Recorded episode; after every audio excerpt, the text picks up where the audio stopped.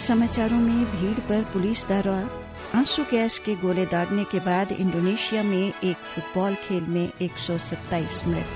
रूस द्वारा चार यूक्रेनी क्षेत्रों में अपने कब्जे के बाद ऑस्ट्रेलिया लगाएगा रूस पर प्रतिबंध और भारत में मनाई जा रही है गांधी और Shastri Jayanti. Indonesian football match में भगदड़ मचने से एक लोगों की मौत हो गई। जब पुलिस ने आँसू गैस के गोले दागे। दो प्रतिद्वंदी टीमों के समर्थकों के बीच पूर्वी जावा के कांजुरहान स्टेडियम में कई झगड़े छिड़ गए, जब इंडोनेशियन प्रीमियर लीग खेल में अरमा मलंग अपने प्रतिद्वंदी टीम परसेबाया सुराबाया से दो तीन से हार गई। मैच के बाद हुए झगड़े से पुलिस को आँसू गैस के गोले दागने पड़े पूर्वी जावा के पुलिस प्रमुख निको अफेंटा का कहना है कि मरने वालों की संख्या बढ़ने की संभावना है क्योंकि 180 घायलों में से कई की हालत बिगड़ती जा रही है During that incident, 127 people died. Two of them are police officers. Another 125 are supporters. Among them, 34 people died in the stadium, and the rest of them died in hospital during medical treatment. Federal सरकार ने घोषणा की है कि वो रूस द्वारा पूर्वी यूक्रेन के चार क्षेत्रों के कब्जे की घोषणा के बाद रूस पर और प्रतिबंध लगाएँगे मास्को में एक समारोह में रूसी राष्ट्रपति व्लादिमीर पुतिन ने डोनेस्क लोहान्स्क जोपेरिजिया और खेरसान के कब्जे की घोषणा की और दावा किया कि वहाँ के लोगों ने जनमत संग्रह में इस कदम के पक्ष में मतदान किया था। लेकिन अंतर्राष्ट्रीय समुदाय ने जनमत संग्रह को एक दिखावा बताते हुए भूमि हड़पने के रूप में इस कदम की निंदा की है।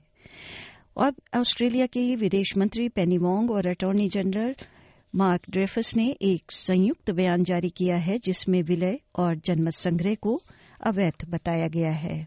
उन्होंने घोषणा की है कि ऑस्ट्रेलिया रूस द्वारा नियुक्त 28 अलगाववादियों, मंत्रियों और वरिष्ठ अधिकारियों पर वित्तीय प्रतिबंध और यात्रा प्रतिबंध लगाएगा। यूक्रेन ने रूस पर जेनोसाइड कन्वेंशन का उल्लंघन करने का आरोप लगाया है और ऑस्ट्रेलिया ने अंतर्राष्ट्रीय न्यायालय के इस मामले में भी इंटरवेंशन किया है।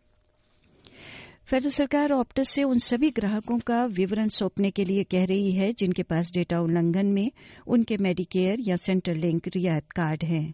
कथित तौर पर हैक में छत्तीस हज़ार से अधिक मेडिकेयर कार्ड प्रभावित हुए हैं, लेकिन ऑप्टस ने अभी तक विशिष्टताओं के लिए सरकार के अनुरोध का जवाब नहीं दिया है। साइबर सुरक्षा मंत्री क्लेयर ओनील का कहना है कि ऑप्टस को जनता को स्पष्ट रूप से बताना चाहिए कि कौन सा डेटा लिया गया था।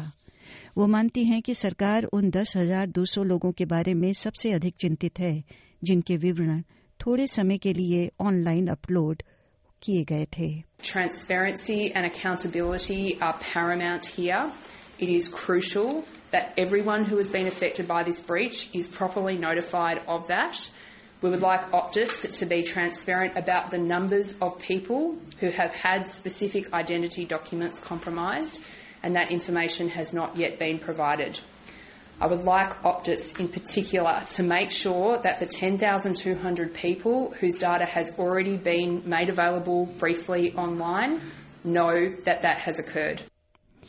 Attorney general Mark Dreyfus का कहना है कि उनके प्रस्तावित भ्रष्टाचार विरोधी आयोग के पास राजनेताओं सहित उन फ़ोन को टैप करने की शक्ति होगी जो इनक्रिप्टेड मैसेजिंग ऐप का उपयोग करते हैं। फेडरल सरकार ने नेशनल इंटेग्रिटी वॉचडॉग के लिए संसद में अपना मसौदा कानून पेश किया है, जो इस साल की शुरुआत में चुनाव में एक प्रमुख मुद्दा था।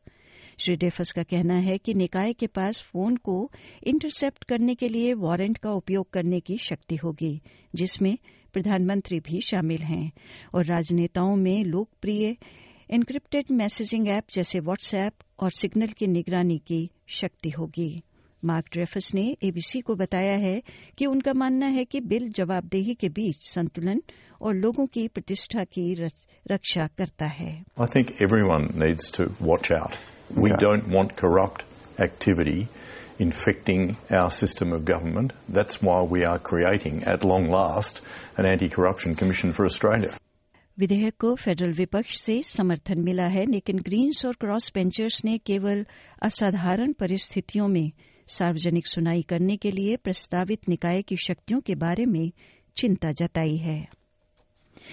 ऑस्ट्रेलिया के रक्षा मंत्री रिचर्ड मार्स तीन देशों के बीच गठबंधन पर चर्चा के लिए अपने अमरीकी और जापानी समकक्षों के साथ त्रिपक्षीय बैठक कर रहे हैं। होनालुलु, हवाई में बैठक में मंत्रियों के बीच हिंद प्रशांत सुरक्षा, स्थिरता और समृद्धि के लिए अपने मज़बूत संबंधों पर चर्चा करने की उम्मीद है। यूक्रेन के साथ रूस के युद्ध का विरोध भी एजेंडे में होने की उम्मीद है। अमेरिका के रक्षा सचिव लॉयड ऑस्टिन का कहना है कि उनका देश गर्व से ऑस्ट्रेलिया और जापान को अपने सबसे करीबी सहयोगियों में गिनता है। America is proud to count Australia and Japan among our very closest allies for decades as an anchor for stability and prosperity in the Indo-Pacific and around the globe. We are bound together by our deep friendship and our commitment to, to democracy and our shared vision for a free and open Indo-Pacific region. Bharat में आज राष्ट्रपिता महात्मा गांधी की जयंती पर प्रधानमंत्री नरेंद्र मोदी केंद्रीय मंत्री नितिन गडकरी और उत्तर प्रदेश के मुख्यमंत्री योगी आदित्यनाथ सहित अनेक नेताओं ने उन्हें श्रद्धांजलि अर्पित की है। इसके अलावा पूर्व प्रधानमंत्री लाल बहादुर शास्त्री की जयंती पर नेताओं ने उन्हें भी याद किया। श्री मोदी ने ट्वीट किया है, गांधी जयंती पर महात्मा गांधी को श्रद्धांजलि। ये गांधी जयंती कहीं अधिक खास है, क्योंकि भारत आज़ादी का अमृत महोत्सव मना रहा है। उन्होंने देश के नागरिकों से कहा कि हमेशा बापू के आदेशों पर खरे उतरें मैं आप सबसे गांधी जी को श्रद्धांजलि के रूप में खादी और हस्तशिल्प उत्पाद खरीदने का भी आग्रह करता हूँ। श्री मोदी ने पूर्व प्रधानमंत्री लाल बहादुर शास्त्री की जयंती पर ट्वीट किया। लाल बहादुर शास्त्री जी को उनकी सादगी और निर्णायकता के लिए पूरे भारत में सराहा जाता है। बहुत ही महत्वपूर्ण और कठिन समय में उनका नेतृत्व हमारे इतिहास में हमेशा याद किया जाएगा। उनकी जयंती पर उन्हें शत शत नमन। श्री मोदी ने एक दूसरी ट्वीट में कहा है कि आज शास्त्री जी की जयंती पर मैं दिल्ली के प्रधानमंत्री संग्रहालय में उनकी गैलरी की कुछ झलकियाँ भी साझा कर रहा हूँ, जो उनकी जीवन यात्रा और प्रधानमंत्री के रूप में उपलब्धियों को प्रदर्शित करती है। संग्रहालय अवश्य जाएँ।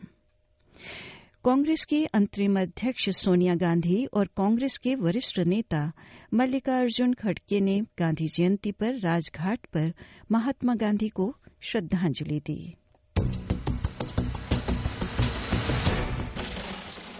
और अब बात ऑस्ट्रेलियन डॉलर की, ऑस्ट्रेलिया का एक डॉलर अमेरिका के चौसठ सेंट और भारत के बावन रुपए इकतीस पैसे के बराबर है। खेल समाचारों में आज सिडनी में एनआरएल फाइनल मैच हो रहा है। पैरामेटा ईल्स और पेनरिथ के बीच मैच आज शाम साढ़े सात बजे शुरू होगा। तेरह सालों के बाद ईल्स ग्रैंड फाइनल्स में हैं और पैंथर्स अपने 2021 के ताज को बचाने के लिए खेलेंगे। दोनों टीमों के प्रशंसक बड़ी संख्या में स्टेडियम में जमा हैं। और मौसम विभाग से मिली जानकारी के अनुसार कल सोमवार को पर्थ में आंशिक रूप से बादल, अधिकतम तापमान 23 डिग्री सेल्सियस, न्यूनतम 9 डिग्री।